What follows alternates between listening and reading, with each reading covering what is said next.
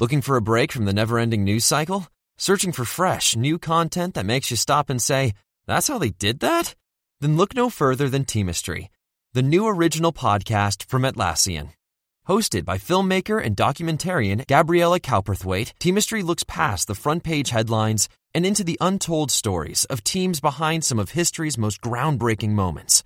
Download Teamistry for free at Atlassian.com slash Teamistry or wherever you listen to podcasts. Interested in healthcare? Well, here's a program you might not want to miss. Hosted by long-time healthcare reporter Dan Gorenstein, Trade Offs takes a close look at the costly, complicated, and counterintuitive world of the US healthcare system and the policies that govern it.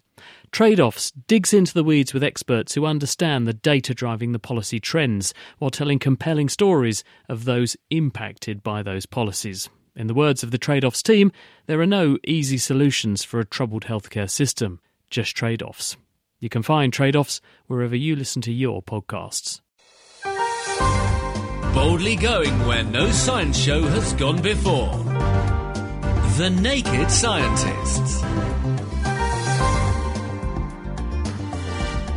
Hello, welcome to this week's Naked Scientists, and that's with Helen Scales. Hello, Helen. Hello. And hi, Dave Ansell. Hi there. And I'm, of course, Chris Smith. Now, this week, scientists have discovered the ultimate in adoption a caterpillar that gets brought up by ants. But why do they choose to help a butterfly? Well, we'll be finding out shortly. Also, why sea level rise due to global warming might be much worse than we first thought, and that's because scientists had previously overlooked the possible impacts of gravity in the, in the equation. And also, we'll be hearing about a new way to diagnose arterial disease. But get this, using urine, and we'll be finding out how very shortly. Helen. Thanks, Chris. This week it's also our science question and answer show, so we'll be tackling all your science questions, including finding out why the sound of fingernails is so awful when they're dragged down a blackboard and it sends, sends shivers down your spine, why chewing a piece of metal foil uh, makes your fillings taste all funny, and why is it that the sea is salty. Dave. Thanks, Helen. And in a special icy kitchen science, we're going to have a bit of a race. All you need is a microwave, some ice cubes, and a bit of water. And I'll, it's very easy to try at home, so if you want to have a go, um, grab those along, and I'll explain what to do shortly. Thank you, Dave. That sounds intriguing. I presume you're going to be using the defrost function. Anyway, if you would like to get in touch with the programme and ask us any science questions or give us some feedback, then do get in touch. The email address chris at thenakedscientist.com. The Naked Scientist Podcast. Powered by UK Fast, the UK's best hosting provider. On the web at ukfast.net. This week, scientists have discovered the most incredible piece of evolution, which is also nature's most outstanding example of adoption, I'd like to think. This is Jeremy Thomas and his colleagues. They're at Oxford University, and they've been studying a particularly rare species of blue butterfly. It's called Maculinea rebeli. And this species of butterfly gets its caterpillars inside the nests of ants. And once they're inside the ant's nest, the ants look after the caterpillar. In fact, it does 98% of its growth inside the ant's nest. And somehow it persuades the ants to look after it, to nurture it, and when times are tough, even to feed their own brood, their own ant grubs, to that caterpillar so that it survives. And the big mystery was well, how does it persuade ants that would normally eat caterpillars to treat it like a friend, not a foe? And initially, scientists realized that the caterpillars were beginning to smell like ants. What they do is to secrete various chemicals through the skin of the caterpillar, which mimics the smells made by ants. So ants realize that they're probably friend and not foe. But that couldn't be the whole story because these caterpillars were being treated almost like royalty inside the ants' nests. So, what the researchers did was to thread a very tiny series of microphones into real ants' nests that had these caterpillars in them and to listen to the sounds that the ants make and also listen to the sounds that the caterpillars make. And what they discovered is that the ants talk to each other with little clicking noises that they make by grating together two rough surfaces on their abdomens. And the sounds that the queen ants makes are slightly and subtly different than the worker ants, which is how ants tell queen from worker ant. But then they recorded from the caterpillars as well and showed that these caterpillars have evolved to make the same sounds as the ants make. And so what they're able to do is to fool the ants into thinking that they're dealing with a queen, and so they treat it like a queen. And this is an amazing example of convergent evolution, where because these uh, ants and these butterflies live in the same sorts of areas on Earth, they've slowly evolved and adapted to utilize one another And this particular species has gone one step further. And we're very lucky because uh, Jer- Jeremy Thomas uh, sent me some of the recordings of the sounds that they got during the experiment. So here is the sound of the ant queen.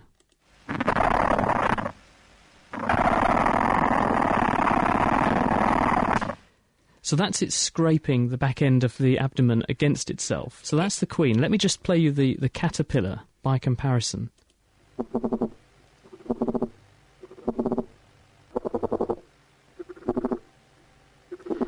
So what you'll notice is it does sound subtly different, but if you digitally analyze those sound traces, what you find is that they are extremely significantly similar in terms of statistics and the frequency distributions and the uh, types of sounds and the order they're coming in.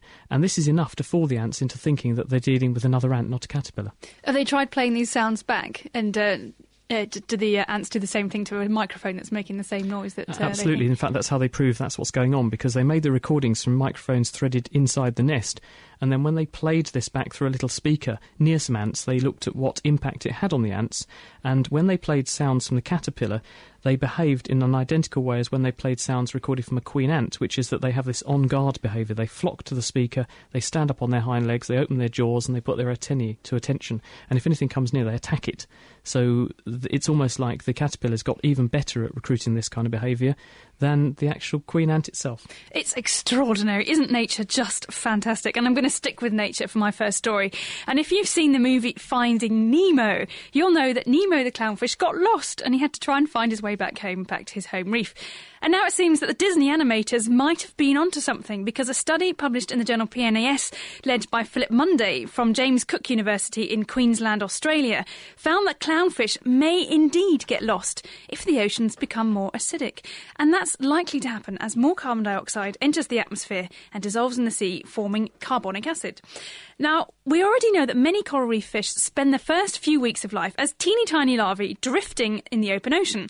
And we also know that they then follow their noses and their ears, sniffing out and listening to the sounds that lead them back to the reefs where they were born, which is, I think, another incredible part of nature. Absolutely wonderful. But the problem is, it now seems that as the acidity of seawater increases, fish might actually lose their sense of smell and have trouble finding their way home. Now, Munday and his team looked at newly hatched clownfish larvae. They put them in the in the laboratory and gave them a choice of swimming in water in a tank that was either uh, that was containing two different chemicals. And in seawater of normal acidity, the clownfish preferred to swim in a plume of water that smelt of rainforest trees. Which you might say, why on earth would they do that? But in the wild, they actually tend to live on reefs that surround vegetated islands. So by following the smell of the rainforest trees, that would take them back to their homes. What happened was when they increased the acidity in these laboratory conditions, the clownfish instead chose to swim in a plume of water that smelled of swamps. A nasty smell, actually, that we would probably would all avoid, but certainly clownfish normally avoid these types of smells and don't swim towards areas um, of swamps. Now, it might not sound like a huge difference, swamps or rainforests, but if wild fish really start to lose their ability to find the right sort of habitat, it could really spell disaster for entire populations and ecosystems. So I'm afraid this study really spells out another gloomy forecast for the changes we might see as carbon dioxide continues to build up in the atmosphere. I guess the one advantage that fish have is they produce billions and billions, of millions of young or thousands of young, and therefore, if a few of them can find their way home, those are the ones which are going to be able to breed. And so, you might quite quickly evolve fish which can manage it. If so, if, if only only a very small portion can find their way home, You're right, actually. I mean, there is there, they do have that, that ability to produce lots of offspring, and they and they expect a lot of them to die because if they didn't, then we would have the oceans would be completely full of fish. So there is that possibility. So let's hope there is some hope that the fish will be able to cope. One quick question, Helen. The levels of acidity change that they inflicted on these fish, are they thought to be realistic in terms of what we think the environment will turn into subsequently uh, if we carry on business as usual releasing CO2? I believe so. I mean, we already know that in the last 200 years, the acidity of the oceans has uh, already increased um, significantly. I think Decreased. it's decreased. Sorry, by about point, point one of a pH Acidity's unit. gone up, pH gone down. That's right. Mustn't Sorry. get those two mixed up. Sorry, Chris. So the pH has gone uh, gone down and the acidity has increased um, already, and so therefore we've, there are models that predict that by I think they were looking at in this scenario how it looks like it will be in uh, the year 2100. So we already know it's changing, and it probably will continue changing. Obviously, we might not know exactly how, but um, certainly those changes are happening. Certainly worrying, though, isn't it? Mm. Dave? I've got another story on global warming. Now, if the world's going to warm up, um, then it's quite obvious the sea is going to rise. Um, as the water warms up, it expands, it takes up more space, so the seas are going to get higher. And as ice on continents melts, it's going to dump more water into the ocean, again making them higher. Now, many models predict the melting of the West Antarctic ice sheet, which is a big ice sheet on the sort of pointy bit of Antarctica which sticks up north. Um, and this is predicted to produce about a five metre rise in sea levels. But researchers from the University of Toronto have noticed these models haven't taken something quite important into account. This is gravity. Everything with mass attracts everything else with mass. So they're all pulling each other. That's how planets orbit um, stars, etc., etc. Um, so the 22 million billion tons of ice in this ice sheet are going to be attracting the seawater around them. So this sort of forms a bulge and pulls the seawater around it. So when the ice sheet melts, you not only get all that water pouring out everywhere, but that bulge, there's less ice pulling all the water, all the seawater towards it. So the bulge is going to drop as well. So, what sort of difference will that translate into? Is this a trivial effect, or, or is that a lot of water that's being locked away by gravity as well as ice? Well, sort of, I think overall over the whole Earth, that's probably going to, on average, produce about half a metre effect. Um, but it's also going to have another effect, which is you've moved, you're moving a whole lot of mass, which is off center on one side of the Earth, and the Earth is a gyroscope. And when you do that, you can actually move the axis of rotation of the Earth. So you will adjust how the Earth is spinning. Yeah. What will that do to the distribution of land and water on Earth? Th- this means that the water is going to get more deeper in some places. So places like North America, it's going to get extra deep, so it's going to be, rise another one and a half meters on top of the five meters, so six and a half meters. Um, whereas places like around Antarctica, um, where you, where this bulge is dropping away and it's going to it's almost going to fall. It's only going to rise a little bit, far less than you'd have expected. It's amazing to think that we didn't think of that, though, isn't it? Because people have even used the same phenomenon to explain Mars. Because on Mars, you can see these ancient tide marks going back four billion years or so, and they show huge tides on Mars but they're also in the wrong place to a certain extent. And scientists realise that the huge mass of, Mon- of Olympus Mons, the biggest volcano in the solar system, which is on Mars, had caused the planet to change its axis of rotation very slightly, and thus pulling the crust all in one direction and making these tides appear much higher than they originally were. This is the sort of same phenomenon, but because it's close to home, I guess we totally overlooked it. And the other thing is, it's probably a much smaller effect than Olympus Mons, but because the oceans are 5,000 metres deep, you only need a sort of one part in a thousand, one part in 10,000 effect to have a notable effect for us living right on the coast. What about this part of the world and, and, East Anglia? We're already just about above sea level. The Netherlands, the same story. Will they be impacted? Um, th- around here, they reckoned it was probably maybe only about a tenth of a metre on top of. I mean, the five metres is a big problem. It might be a little bit more, but we're probably from this effect not doing too badly. It's all a bit worrying. Well, I'm going to take my piece, my news this now onto the medical world and news that researchers have reported a new way of diagnosing whether someone is likely to develop coronary artery disease or CAD by testing the chemicals present in their urine. Well, CAD is a major cause of death around the world, and currently the only way to diagnose it is to conduct an angiogram, and that's expensive and it's invasive. It involves really injecting dye into the blood to show up on x rays um, how badly the blood vessels around the heart are getting lined by fatty deposits or plaque, and that they can build up and restrict and eventually block the flow of blood to the heart, causing a heart attack. Well, now a team of researchers led by Karl Heinz Peter from the Baker Heart Research Institute Institute in Melbourne, Australia, have identified 17 specific peptides, and they're the molecules that make up proteins, in the urine of people who are diagnosed as having CAD using angiograms. Well, this study is published in the Journal of Proteome Research, and it describes also how they um, actually carried out a blind test of these peptides. They first screened the urine of a group of volunteers and then subsequently gave them angiograms to see if they were right about the prediction of whether they had CAD, and they found that they were right about 84% of the time. The urine actually backed up the tests that they found, the, the, the diagnosis based on the angiograms. Do they know why these things change in the urine? When you have blocked arteries? What's going on? Yeah, well, they actually found this direct link, which is very neat, between the peptides and CAD because the researchers also looked at the same, and they found the same chemicals in the fatty plaques that line the blood vessels of people who have the condition. So that's presumably why the peptides are finding their way via the blood into the stream of urine, and that's what you can test for. So it's pretty early days now to see this test being rolled out, but I think it really points the way towards perhaps a cheap and non invasive test that could help pick it up much earlier because the key is that if you know you've got this condition early, you can do do things, change your diet, your lifestyle, really to help try and control the development of the disease certainly an important area to look at. Thank you, Helen. Now, also in the news this week, researchers have found evidence of the earliest animal life on Earth, and it shows that complex life was actually flourishing here much earlier in Earth's history than we first thought. And Dr. Gordon Love, who's at the University of California at Riverside, has uncovered the chemical fingerprints of sponges, which are thought to be one of the first forms of animal life, and he found it in rocks that are up to 750 odd million years old. Hello, Gordon. Yeah, hi there. Welcome to the Naked Scientist. So tell us, what have you actually done? So what we did was uh, we looked in uh, through rocks in uh, South Oman, and we have an unusually continuous sequence of rocks and an opportunity for looking at the, the geobiology of, of, this time. And uh, we found a, a continuous 100 million year record of sponges going from a time known as the Cryogenian, which has been associated with uh, two major glacial episodes and extending right up into the early Cambrian period. So, when where did you get these rocks from? Uh, how did you come by them?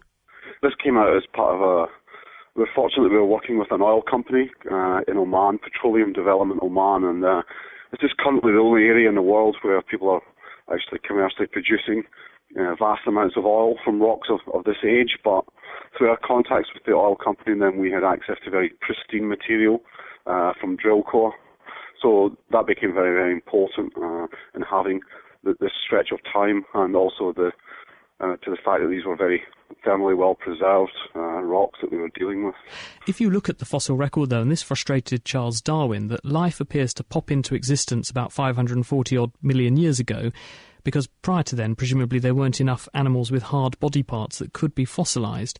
You've presumably run into the same problem, so how do you know that you've got sponges going back 750 million years? So these are one of a number of steroid structures that we detected and the precursors of these molecules of uh, the sterols are very uh, specific uh, to, to a class of sponge called demosponges. And actually, sponges make a wide wide range of, really unusual uh, natural products, which which really interest the medical field as well. But but in this case, uh, despite about four decades of research, then th- these have never cropped up. These sterol precursors have never cropped up in uh, single celled organisms. I see. So what you're saying is that you're able to unlock from the rocks chemical fingerprints, if you like, molecules made by those early sponges 750 million years ago, that when the animals died and were locked away in those rocks, although the animals, the vestiges of them physically are gone, their chemical legacy lives on, and that's what you can detect. Yeah, I think that's right. And uh, this is an important factor with uh, Darwin. The, the puzzle about the lack of information is that I think if you look at smaller and smaller scale, then, then there's a tangible record for, for animals significantly predating the Cambrian explosion. And just tell us a little bit about the technique to get these molecules out of the rock. So you get your rock sequence from the oil driller. How do you then get out of the rocks the chemicals from the sponges? And how do you know which rocks they've come from and that they are actually made by the early sponges all that time ago? Okay, so we, we did a, a, couple of approaches. Uh, so the conventional way in organic geochemistry is to powder the rock after you've cleaned and removed the outer parts do some sort of uh, solvent extraction technique, concentrate up uh, the steroid components in a fraction and, and analyze these by gas chromatography mass uh, spectrometry. So we found uh, really abundant amounts of these steroids in all the different rock formations that we looked at. But to confirm uh, that we were actually, it wasn't just coming from migrated oil, perhaps uh, which resides in the in the younger part of of the section. Then what we did was we isolated uh, what is an organic polymer. So the bulk of sedimentary organic matter is actually insoluble, and it can't it can't migrate anywhere, and it makes up a large macromolecule. And we we basically broke chemical bonds by using a, a technique where we heat up samples with uh, high hydrogen gas pressure, and so when we looked again at the steroid uh, composition, we saw that yet again these these uh, sponge steroids were abundant in our products, and in that way, we could more confidently equate the age of the markers with, with the age of, of the rocks, which we've got from uh, uranium lead uh, isotope dating. So, this shows you that those rocks of that age had complex animals like sponges living in them. Why do you think that uh, they're there? And what does this tell us about the origin of animal, complex animal life on Earth around that time? Yeah, I think uh, so. Most of the rocks, the depositional environment that we're looking at when we look at these rocks on Oman is, is shallow marine waters, and I think originally the simplest animals like sponges would have colonized the seafloor on, on the shallow continental shelf, and it could have been tens of millions of years later before they could pervade into deeper water environments. But I think it's telling us that at this time, in terms of the environment, there was at least there was finite levels of dissolved oxygen near the seafloor, at least on the shallowest uh, water environments. And can, and does it fit with what we understand was happening elsewhere on Earth at the time? Because usually, when you see an explosion of some evolutionary process, there's something going on in the climate or in the Earth's other processes. So, can you marry this observation with anything else going on at the same time that might explain what you're seeing? Yeah, the huge thing that's going on at the time is now we've pushed this back, the first appearance, into the the time frame of uh, the two vast Neoproterozoic glaciation events and. Uh, my feeling on this is so I've looked at many rocks uh, of age which are older than the first glacial event, and I have never seen uh, any convincing evidence uh, for sponge biomarkers. And I think that these major glacial events radically altered ocean chemistry in, in the aftermath by shutting down a lot of ocean atmosphere interaction. And it seems, although we're trying to still get a handle on how exactly the chemical composition changed, it seemed that they opened up uh, avenues for new niches for, especially for organisms which which could filter feed on, on the seafloor. So it's amazing to think that you could get complex life out of an ice age. Thank you very much. That was Gordon Love, who is from the University of California, Riverside, and he's got a paper in this week's edition of the journal Nature explaining how he has found evidence for the signature of life in rocks going back up to 750 million years old. Lifting the lab coat on the world's best science. The Naked Scientists. You're listening to The Naked Scientists with Chris Smith, me, Helen Scales, and Dave Ansell. Now, there is, of course, also another way you can listen to The Naked Scientists, and that's in Second Life. If you want to listen there, you just go to Second Life and you find the SciLands continent and you look for the Naked Scientists mansion. And you should see our collection of friends and listeners all assembled there. So, hello to all of you. We're watching you. And you can join in with them and discuss the show and ask and have your questions answered. We've had an email from Abner from in Lipa City in the Philippines, and thank you very much for your email. And um, it says how our shows have been helping through the journeys on their way to their, her daughter's uh, music lessons in Manila through the heavy traffic that it keeps them going, and that they actually managed to understand our British accents, which are different to the American accents, and that they like that very much. Well, thank you again for your email. We're very glad that you're enjoying the shows. Thank you, Helen. Now, it is the Naked Scientists, Chris, Dave, and Helen, and as usual, we do an experiment that you can try at home. And Dave has cooked up an exciting bit of kitchen science for you this week, although this is a chilly one, which is ideal because it's been a bit of a chilly week. Dave. Yeah, it's been very cold outside here in Cambridge. Um, we've got quite a simple experiment. Um, what we're going to do in a minute, I'm going to have to go up into the kitchen in the BBC here. Um, It'll be a bad experience. I wouldn't like to comment. Um, I, what we're going to do is try and see which is going to melt for which, whether ice is going to melt in a ice in a microwave or water's going to boil. Um, in which is going to happen first. I have a bit of a race. So what I'm going to do is get some ice cubes, two or three ice cubes, put them in one glass, weigh how much ice is in there, then put the same amount of water in another glass, then put them both in the microwave, the same distance away from the centre, because a microwave has hot spots in it. So, and then the turntable turns the food through those hot spots. So you want the two glasses to have the same, see the same heating effect to make it a fair race. So I'm going to put them the same distance away from the centre, uh, then put the microwave on for a bit and see whether the water boils first or the ice melts first. And presumably people can try this at home as well. Yes, um, just be a bit careful because obviously putting stuff in a microwave it's going to be very hot, so don't go grabbing in it and shaking it around. The other thing you might want to watch is it is possible if you're heating water in a microwave that you can actually cause bits of it to go over 100 degrees centigrade, and then if you shake it, it can all of a sudden boil and boil all over your hands. So don't touch it for a couple of minutes after you've had it in there. Let okay. it cool down. Thank you, Dave. So we look forward to that. What do you think is going to win the race if you microwave either water or ice? Is the ice going to melt first, or is the water going to boil first? Basically, it's the same sort of increase in temperature. So there shouldn't be a huge difference between the two, or one one ought to ought to work at the same sort of rate. The stuff they're both made of water, but we'll find out. If you want to have a go, grab a couple of glasses, ice cubes in one, water in the other, microwave them for the same amount of time. Helen got a question here from Merin, who says, "Why do Portuguese men of war, those are blue blue bottle jellyfish, beach themselves?"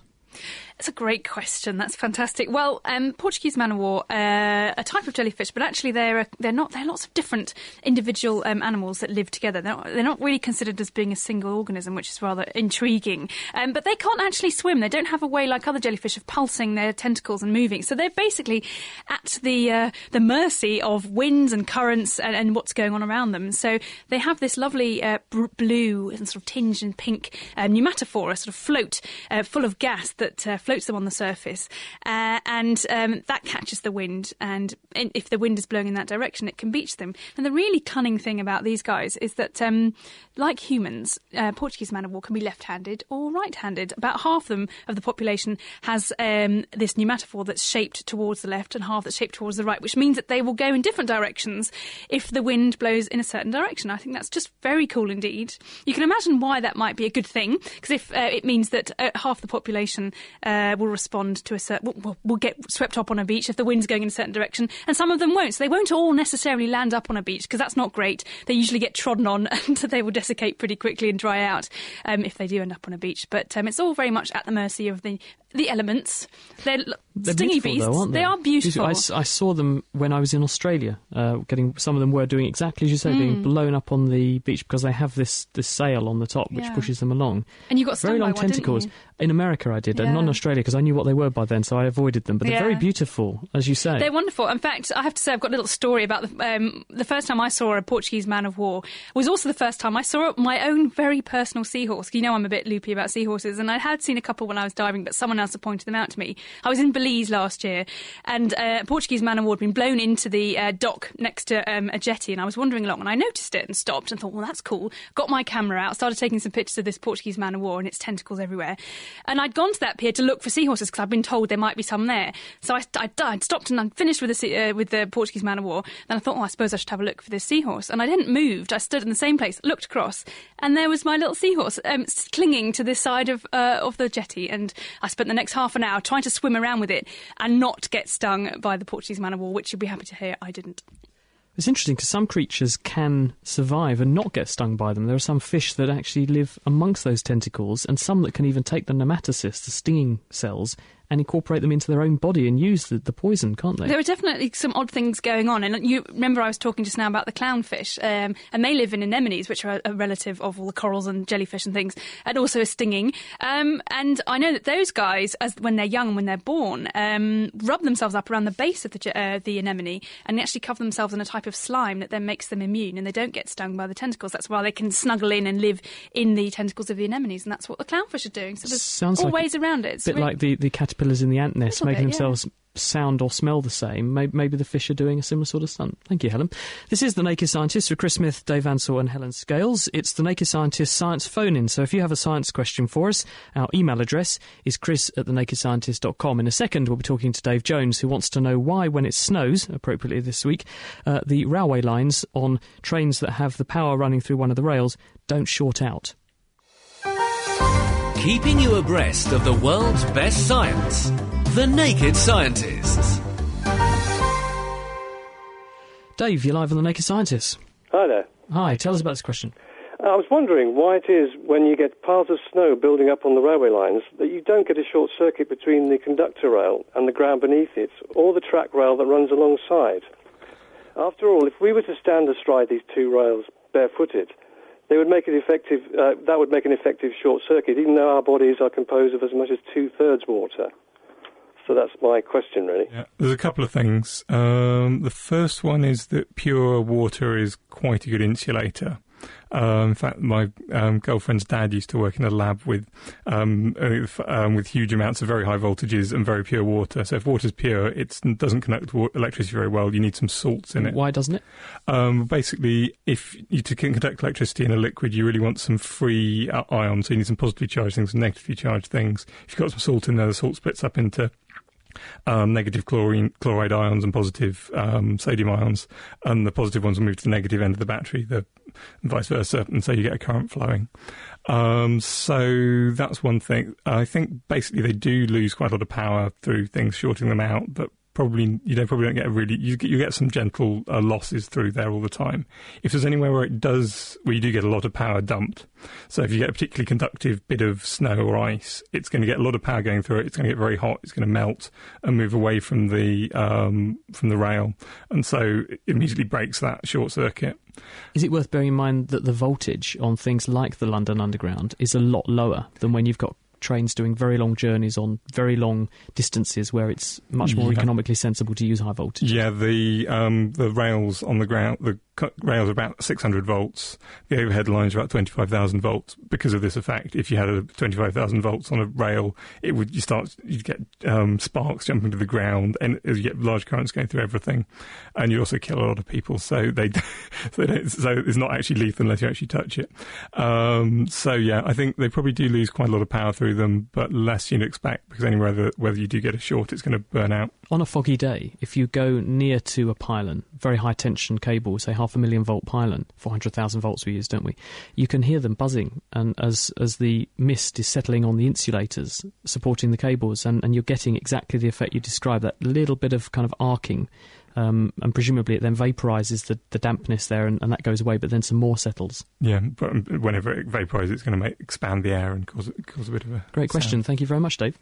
We had a question here from Lars Einar Jensen. He wants to know why does the sound of nails on a blackboard elicit a physical response? Oh, it's you can. It's making me cringe now I just know, to think about it. Actually, um, this is quite a commonly asked question, and the answer is psychologists and scientists don't know for sure. But one very plausible theory is that when you run fingers down a blackboard, the frequencies that you hear are very high pitched.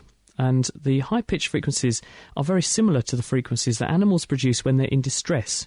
And so, one argument is that we are genetically programmed and tuned in to be sensitive to those frequencies because that may alert us that an animal, one of our own species perhaps even, is in distress. Perhaps it's being attacked or eaten or, or is in danger. And therefore, by galvanizing your attention and making you wake up and, and pay attention to that noise, you're therefore on high alert and you can make plans to run away or, or or fight or whatever like that. So I think that's probably the best explanation there is for that at the moment. I like to. I, I like the idea of an experiment on other animals to see which ones are sensitive to nails on blackboards. We could put them in rooms perhaps and see which ones jump the most when we when we scratch our nails. Dave, got a question here from Susan Langley who says, "How do scientists find the weight of the moon?" It's an interesting question. Um, okay, the way they do it now is basically that if you've got something that's orbiting the moon, it basically the, the its weight is going to produce gravity. So the stronger the gravity, the faster it's going to have to orbit. So as soon as you put a satellite orbiting the moon, you can measure its mass quite accurately. In fact, by looking at how a how a satellite's orbit changes as it goes around the moon, you can actually see little var- tiny variations of mass um, caused by mountains and things. They, they get very very accurate maps of the um, gravitational um, map of the Earth, and you can actually find things like ore bodies because if you've got some very dense rock somewhere, then that's going to be slightly more gravity, and the satellite's going to move down a bit. Um, in the distant past, you could probably worked it out by the size of the tides on the Earth, because you know how far away the moon is, um, you know how strong the gravity is on the Earth, um, and then you, by working out how much of an effect the moon has on the water, you'll be able to get some idea of how much mass must be in the moon. We also know that the tides on Earth used to be much bigger than they are today because the the moon and the Earth were much closer together, and there are fossilized tide marks that geologists have uncovered, which are meters in height. And because the moon has slowly migrated away from the Earth, because it is moving away from us by about three centimeters a year.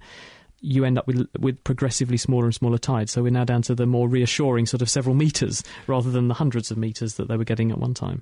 and that and that effect is because the Earth's um, the tides are slowing down the Earth uh, and also speeding up the Moon, and because and you can actually detect the slowing down of the Earth because 200 million years ago you can look at how many um, days were in a year because little cor- corals grow grow a little line every day, and in a year, and then you can see ranges in a year, and you can see there were over 400 days in a year about 200 million years ago. Thank you, Dave. A quick question for you, Helen. This is from Nart, who says, "How do tube worms move between between different hydrothermal vents?" That's a great question. These are these uh, wonderful two metre long creatures, the giant tube worms anyway, that live um, in the middle of the ocean, very, very deep down in the deep, dark oceans where there's no connection to the light, and they only actually survive because they have these symbiotic bacteria that harness chemicals that live inside them. How do they move from one uh, vent to another? Because they do live in very clustered um, environments uh, a long way apart from each other. Um, and there have been a couple of different studies that have looked at the genetics, um, and because, well, firstly, actually, what they did was found out how long their larvae can live for. Because the one theory is that they have eggs and sperm, which we've seen um, uh, fertilizing externally outside the, the worms. They let they let go of the eggs and sperm, form a larvae, and in the laboratory, those have lived for about 38 days. Um, so the idea is that that's enough time for them to hitch a ride um, on a plume of water, and we know that there are these neutrally buoyant plumes of a mixture of hot and cold water, very, very deep down. We're talking kilometres down in the in the middle of the Pacific Ocean here, um, and they, that's enough time for them to drift and find another vent for them to live on. And these are also very short-lived things. Um, these hydrothermal vents come and go as changes in the uh, sea floor take place.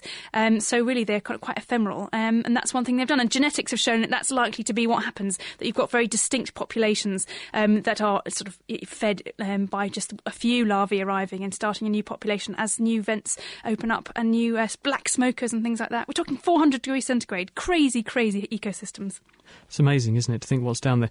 Um, this is The Naked Scientist. So Chris, Dave, and Helen, we're answering your science questions for you. If you'd like to ask us anything, the email address is chris at thenakedscientist.com. We've had a bit of clarification on train voltages from John in Warrington. He says the third rail on things like Thameslink is 750 volts, and the overheads, as you say, Dave, 25,000 volts, and Thameslink is dual voltage, so presumably you can have hybrids running there. But um, we are also doing an experiment this uh, this evening, and Leon in Lowestoft has had a go, and he said his water boiled first. But remind people who may have just joined us uh, what you're asking people to do, Dave. Basically, try get a few ice cubes, um, try and put the same amount, same weight of water, so then then one glass, same water weight of water in another glass, put them in a microwave in equivalent positions, and see whether the water boils first or the ice melts first. Now, today, as well as answering your science questions, we're also going to take a look at what's happening in the world of technology. Here's Meera Senthilingam.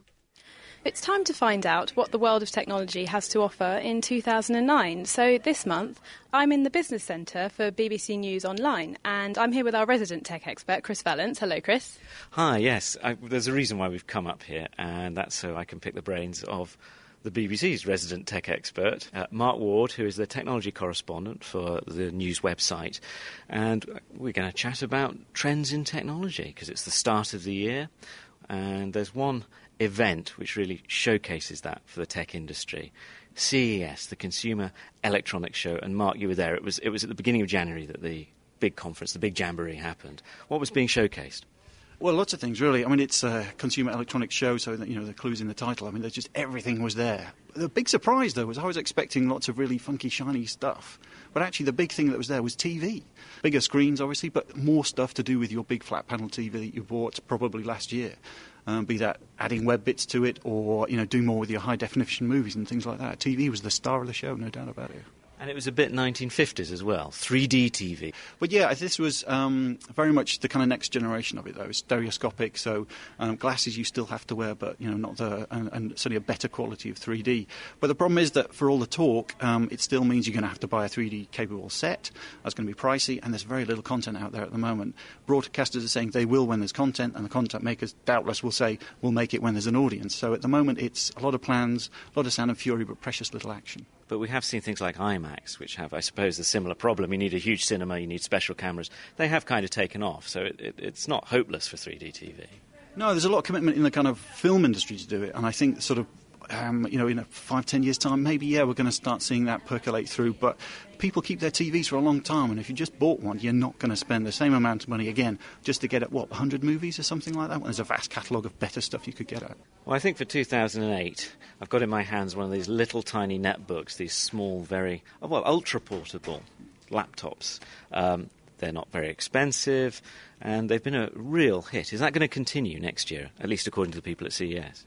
Yeah, definitely. There's a lot of tiny, shiny computers on show. There's a lot of netbooks now. About 15% of the of the PC market grew by 100% or so last year. Probably going to do the same this year. But I think at CES, what we saw was the end of the compromises that you have to make when you buy one. Typically, it means they're a bit slow, graphics aren't great, battery life can be a bit problematic. Whereas at the show, we saw much longer battery lives, much more powerful processors, and graphics are starting to improve as well. So you might be able to play decent games on it and certainly show some video. But times are hard Was that uh, affecting what was on display at CES? Well, definitely. There's certainly some stats uh, quoted about sales figures and things like that.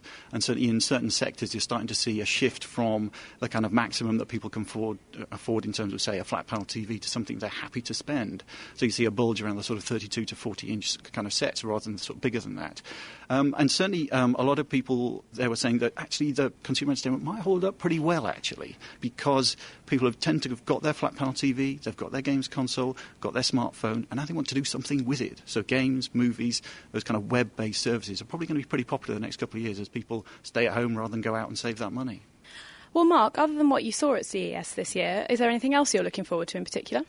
Well, I think there's a growing emphasis on green computers, green computing, green electronics, um, that kind of thing, because I think uh, I think Groucho Marx said about Doris Day, he knew her before she was a virgin, and I suspect that's the same with a lot of electronics companies, that they've discovered they're not as bad in the green statistics as they thought, so they're touting that as, a, as something of a, that people should pay attention to. But I think people are a bit pretty sceptical, but I think it's starting to figure in people's perceptions. So, you know, beyond brand, beyond price, people are going to start taking those green credentials quite seriously.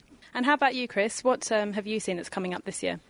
Well, I'm interested. Um, it's not necessarily brand new for this year, but I think we're going to see more of it and, and people employing this technology creatively. I'm interested in these um, SLR, these single lens reflex cameras that can shoot video. There are two on the market at the moment, uh, very different price ranges. But the films that they produce are really interesting because you can use, you can change lenses, which you can't do with a, uh, a, a cheap consumer camera. Um, you can put on, you know, wide-angle lenses, zoom lenses. You can even do those tilt-shift lenses, make everybody look little like little tiny people. So the creative possibilities are really interesting. The quality of images, because of the different way they focus onto the sensor, that looks very different as well. It's more like film. Now there are drawbacks. You know, people who've reviewed them say they're hard to handle. You know, hard to keep them steady. You need tripods. You have to know what you're doing. But I think the creative possibilities are really interesting. I think we're going to see some high definition films produced on these things start to emerge on the web. And I'm just really interested. I want to see what people make with this stuff. I think it's quite exciting from a visual point of view. So 3D televisions and miniature laptops, all very futuristic indeed. That was Naked Scientist Meera Senthilingam talking to our resident tech expert Chris Vallance and the BBC's technology correspondent Mark Ward about the technology that we should be looking out for because it's coming our way. Greg's on the phone. He's in Essex. Hi, Greg. Hi, well, they say they've just put 20,000 tonnes of salt down on the roads, most of which are going into ditches, which go down to the water table. I'm just wondering, how long is it going to be before, in a drought, we're not going to be able to drink water from in the ground because it's all going to be brackish? That's a very good question, Greg. Um, yes, all the salt is going to go down into the water table eventually. It's going to it's dissolving water. It's going to run down where water is. It's either going to run down um, the streams and down into rivers, um, but out into the ocean when it's not going to make much difference. But the stuff which goes into the water table will make some difference. Um, locally, it could be an issue. I expect in the uh, when you've been putting a lot of salt down, that it's probably going to have an, a significant effect on the degree of saltiness in the um, ditches down the side of the road. But overall, it's probably not going to be very big of a big of effect, just because how how big the UK is. One millimetre of rain over a square kilometre makes is equivalent of a thousand tons of water falling on it. The UK is 240,000 square kilometres, so just one millimetre of rain, less than a twentieth of an inch, is going to be equivalent of 240 million tons of water. Although, to be honest, that's not all falling evenly and uniformly yeah. like that. So there could be some areas that could end up with local salt build-up, but it's trivial, really, in the grand scheme of things. But I think over, over any significant area, there's going to be enough rain that's going to dilute it down to a point where it's not going to be a problem to drink. Thank you, Dave. That's reassuring, isn't it? I've got another salty question here as well. We've actually had a couple of listeners who want to know why the sea is salty. Uh, ah, this is um, actually quite simple, and it comes down to the fact that we have a hydrological cycle. So the sun puts energy into the earth. Each square metre of the earth's surface, on average, gets energy at the rate of about one kilowatt from the sun.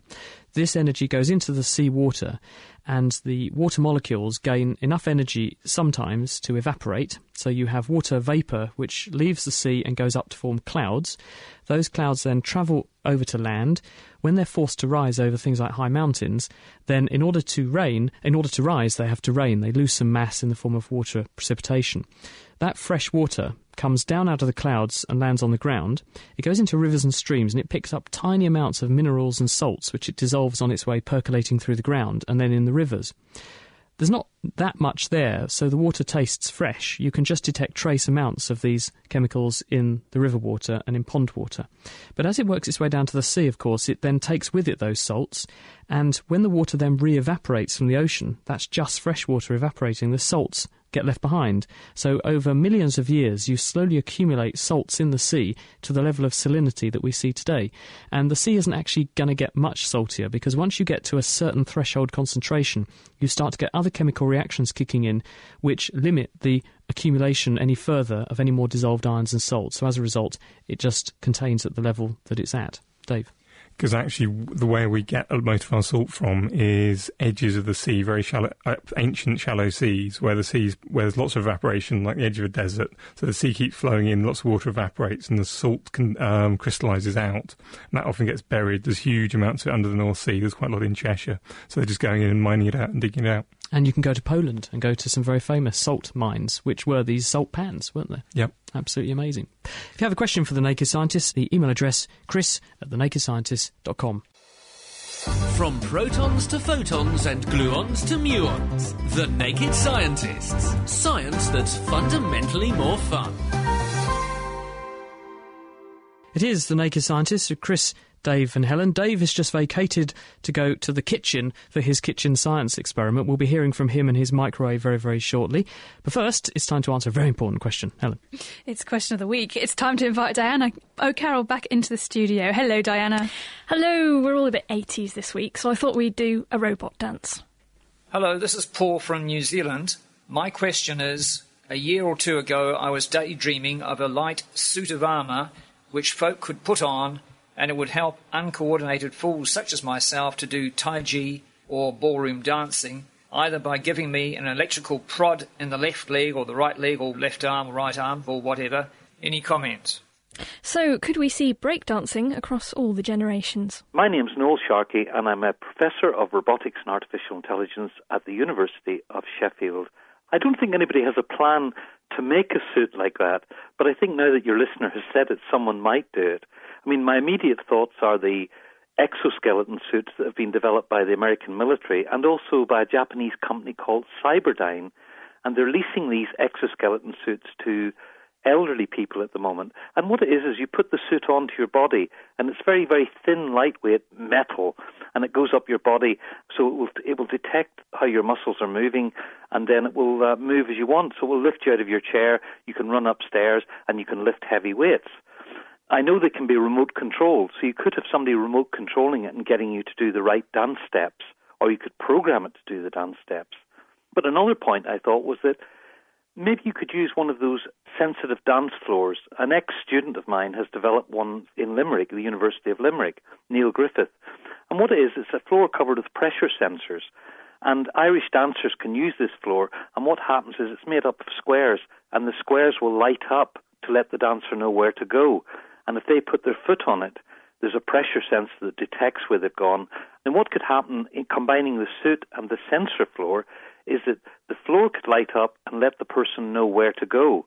And if they didn't go there immediately, the suit could go there for them, thus giving them feedback. So that would be my solution to it, but very, very expensive at the moment. So if only you could have one of those to fight off an alien. But perhaps a dance regulating exoskeleton isn't quite so far off, and you might need a good set of batteries for a dance off competition. But on our forum, JNA said that even if they could weave the electronic nerves of an exoskeleton into your brain, you'd still need to take tango lessons. Well, from dance music now to the sweet tune of the milk steamer. Hello, my name is Mouse. I work as a barista, and so I steam a lot of milk. When the milk gets to 140 degrees Fahrenheit, the sound that it makes abruptly drops pitch significantly. So I'm wondering why this happens. So, why does milk change its tune when it reaches a certain temperature? Let us know what you think via email, and that's chris at thenakedscientist.com, or on the web, and that's thenakedscientist.com forward slash forum, where you can read what other people thought, as well as putting down your own answer. Thank you, Diana. You'll be off to the coffee shop to answer that one next week, presumably. I certainly will, yes. Okay, and if you want to catch up with any previous questions of the week, Diana O'Carroll has got a Question of the Week podcast, and you can download about 100 of them or so. They're all on iTunes. This is The Naked Scientists with Chris, Dave, and Helen, and in a second, we'll be finding out what happens when you microwave an ice cube.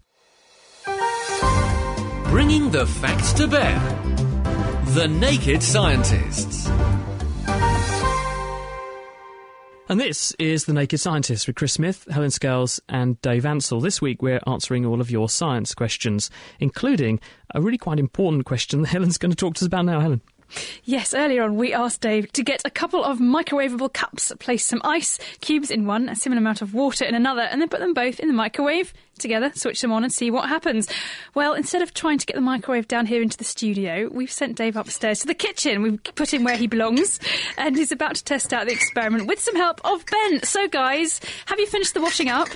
I'm just nearly finished now, actually. Hold on, just give me a second. Uh, there is a dishwasher here, so I probably Mine's two sugars, thanks. Right, yeah, well, Dave has come up to join me in the kitchen. So, Dave, we're microwaving water and ice, is that right? Yep, that's the plan. So I've got some nice ice cubes here. We want to try and make this test as fair as possible, so we want to use exactly the same amount of ice as water. And to do that, we're going to weigh the ice that we're using, yeah? That's right. So I'm going to get maybe three ice cubes. Okay, nice cold ice cubes. Now, obviously, these have come from our freezer here, so they're very, very cold. They're actually quite dry to the touch. Is that important? Um, that will certainly help as make become clear later. Um, so we've got about 36 grams of ice cubes. Okay, so we've put those in a microwavable cup, so we know that that will be safe, because obviously we don't want to put anything in the microwave that won't react well to the microwave. And so now we need another 36 grams of water. That's the plan. So I'll pour that in here. Okay, 822, nearly there. And 30. Come on, Dave, a little bit more. And that's, that's near enough. Okay, so we're making sure this is definitely a fair test by having the same amount of water and ice. And they're both in microwave safe cups. And we're going to put them both in the microwave. Yeah, that's the plan. So I'll put these in. Um, put them in symmetrically about the centre, so they go both go through the same number of hotspots. So this means that they are both the same distance from the centre of the turntable, and that means that they'll go through all of the same hotspots. They'll both get exactly the same heating. Again, just to make sure this is fair. That's right. So we'll put that on, and we'll turn it on, and we'll see if we can see which whether the water boils or the ice melts first. Okay, so let's just shut the door and get this switched on. How long do you expect this will last, Dave? Um, in the past, maybe 20 or 30 seconds, so we'll have to fill until then, Ben. So it's not quite like defrosting a microwave meal where you really need to put it on low heat for quite a long time. well, yeah, it's much, much smaller than microwave meals, so you'd expect everything to happen a lot quicker. So we're just watching these two cups of water, and at the moment, really, it, it, nothing's happening, Dave. Not the most exciting of um, races yet, but we'll, we'll give it some time. We'll see what happens. Ben, It is- Ben, can, Yes. can you can you do my my curry? My, my it's in the freezer. When you finish, can you just pop that in because it'll be ready for after the show then. I, I, I will, but Dave has just opened the microwave because the water has started boiling. So, the, but the ice, the ice is actually still totally solid. I mean, listen, listen to this. I hope you can hear that. That's the sound of solid ice cubes in a glass. But the other glass was, the other cup, sorry, was was boiling away, was bubbling away madly. Dave, I really would have expected that the ice would have melted first. Surely it doesn't make sense that you can raise the water so high that it boils, gets to boiling temperature, and the ice is still solid. Well, there's two effects. One of them is that to melt ice takes an awful lot of energy, about 27 kilojoules per um, milliliter, um, whereas heating of water takes about 4 kilojoules for every degree centigrade. So you still need a lot more energy to boil water than it should take to melt the ice. So it's the phase change that takes up all the energy. You're not just raising the temperature, you're actually changing the phase of the material. Yeah, that's right. And but you can see this ice hasn't melted, so we haven't even started putting that energy in. So there's something else going on. The other thing that's going on is to do with how a microwave works. The way a microwave oven heats something is by giving out a kind of light, a kind of electromagnetic radiation called microwaves, surprisingly. um, these come out of the little panel at the side of the microwave. Um, and these electromagnetic waves, and they make the electric field go point one way, then the other way, then one way, then the other way. So basically, you're just moving the electric field inside this microwave oven up and down really very quickly. Yeah, that's right, about 2.5 billion times every second. wow, so really very quickly. So how does that interact with the water? Well, water molecules have got a positive end at one end, positive hydrogen um, atoms, and a negative oxygen atom in the middle. Okay, and do we don't we call this a dipole when you have these two different ends on the same molecule? That's right, two poles, um, and therefore, if, you, if the electric field points upwards, then the negative oxygen atom is going to rotate to, to, to point along the field, and if it points downwards, it's going to try and rotate back again. And this rotating, it absorbs energy, and that's what's heating it up. So the microwave radiation makes the water molecules move up and down millions of times, and that gives it extra energy, it heats it up. Yeah. So why hasn't this happened to the ice? Well, in ice, all the water molecules are locked together in a big crystal structure, which means they can't rotate. They're locked much too tightly to rotate. So, because they can't rotate quick enough um, for the micro to absorb the microwaves, they can't absorb very much energy. So, they don't heat up very quickly. So it's not just that it takes much more energy to defrost, as it were, the ice. It's actually not absorbing the energy in the first place. Yeah, it would probably take less energy to defrost the ice than it would to boil the water, but it's just not absorbing it.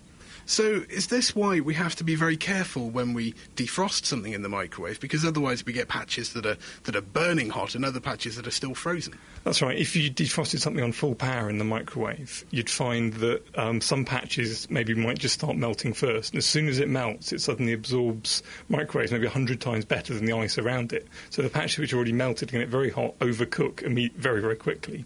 Whereas all the ice is going to still be solid which is the reason why defrost settings on the microwave are very, very slow. In fact, they only turn the microwave on maybe for a few seconds and they turn it off for 20 or 30, then on for a few seconds.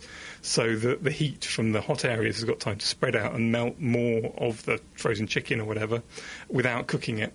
And so very gently you can heat it up and melt it. Well, that's fantastic. And I know that you are very fond of doing experiments with microwaves, and we've got quite a few on the website at thenakedscientists.com slash kitchen science, including measuring the speed of light with a microwave. So are you going to put a full explanation of this so that people can read it online? Yes, in a couple of days' time that'll be up. Fantastic. So go online, have a look. There's a few other experiments you can do. And Chris, I will get your curry out of the freezer and get it in. It should be nice and toasty, ready for the end of the show. Excellent. That's all. We're always a bit hungry by the end of the show. Thanks, guys. That was a brilliant kitchen science. So make sure you check out the website, thenakedscientist.com forward slash kitchen science to have a look at what we were up to. Now, I've got a question here, which is why does foil touching a tooth filling taste strange? What do you reckon, Chris? Did you ever do the thing, Helen, when you were at school where you put your metal pencil sharpener in your mouth? I know you shouldn't because the blades are sharp. Of course did I you didn't. notice you got that funny dangerous. tingly sensation on your tongue? Have you never noticed I've that? never tried. What Now I want to try. Certain pens that have a sort of the clip that you put over your pocket uh, that's metal and it's made of a different metal to the pen, and you suck those, and occasionally you notice a tingly sensation in your mouth. Have you you ever noticed I this? haven't, but I'm going to try now. But my plas- my pen's plastic, so that's That won't work. But not the, going to work. The, the point is that when you mix two different metals together and you have a, an electrical conductor between them, an electrolyte, and saliva has got lots of salts in it, so it's an excellent conductor, uh, you can get a chemical reaction happening between the two metals. And one metal, the more reactive one, will form ions and it will give up electrons, which will flow through the electrolyte to the less reactive metal. And that, that that's how the reaction occurs. And so as a result, if you touch two different metals, in this case they're touching metal foil with a filling, that's mercury silver amalgam, then the aluminium will dissolve to make some aluminium ions. You'll make some electrical current which you experience in your mouth as this tingling sensation, and it will also react with the saliva to produce some hydrogen and some oxygen gas perhaps uh, on the two different surfaces, and you will also then deposit some material on your filling. So you, you are basically turning your mouth into a battery, and that's why it oh happens. dear, that sounds terrible. Is that? it sounds pretty bad to me. Well, I, I- mean, I'm sure it's absolutely fine in small doses, and pencil sharpeners work because they're made of magnesium, which is why they're so light, and the blade is steel. There you go. There you Hope that go. answers your question. It certainly does. Thank you very much, Helen, and thank you also to Dave and to Ben and to the rest of our production team, Meera Senthilingam, Diana O'Carroll, and Tom Simpkins. We have unfortunately run out of time. Now, next week, we're going to be looking at the science of love and sexual attraction. Why do we fall in love with people? Why do we want to spend the rest of our lives with certain people? Well, it turns out that it's all down to chemicals in the brain, and now scientists know pretty much what they are, and there may even be a nose spray that can make you fall in love. We'll find out about it next week. The Naked Scientist podcast comes to you from Cambridge University and is supported by the Wellcome Trust, the EPSRC, and UK Fast. For more information, look us up online at nakedscientist.com.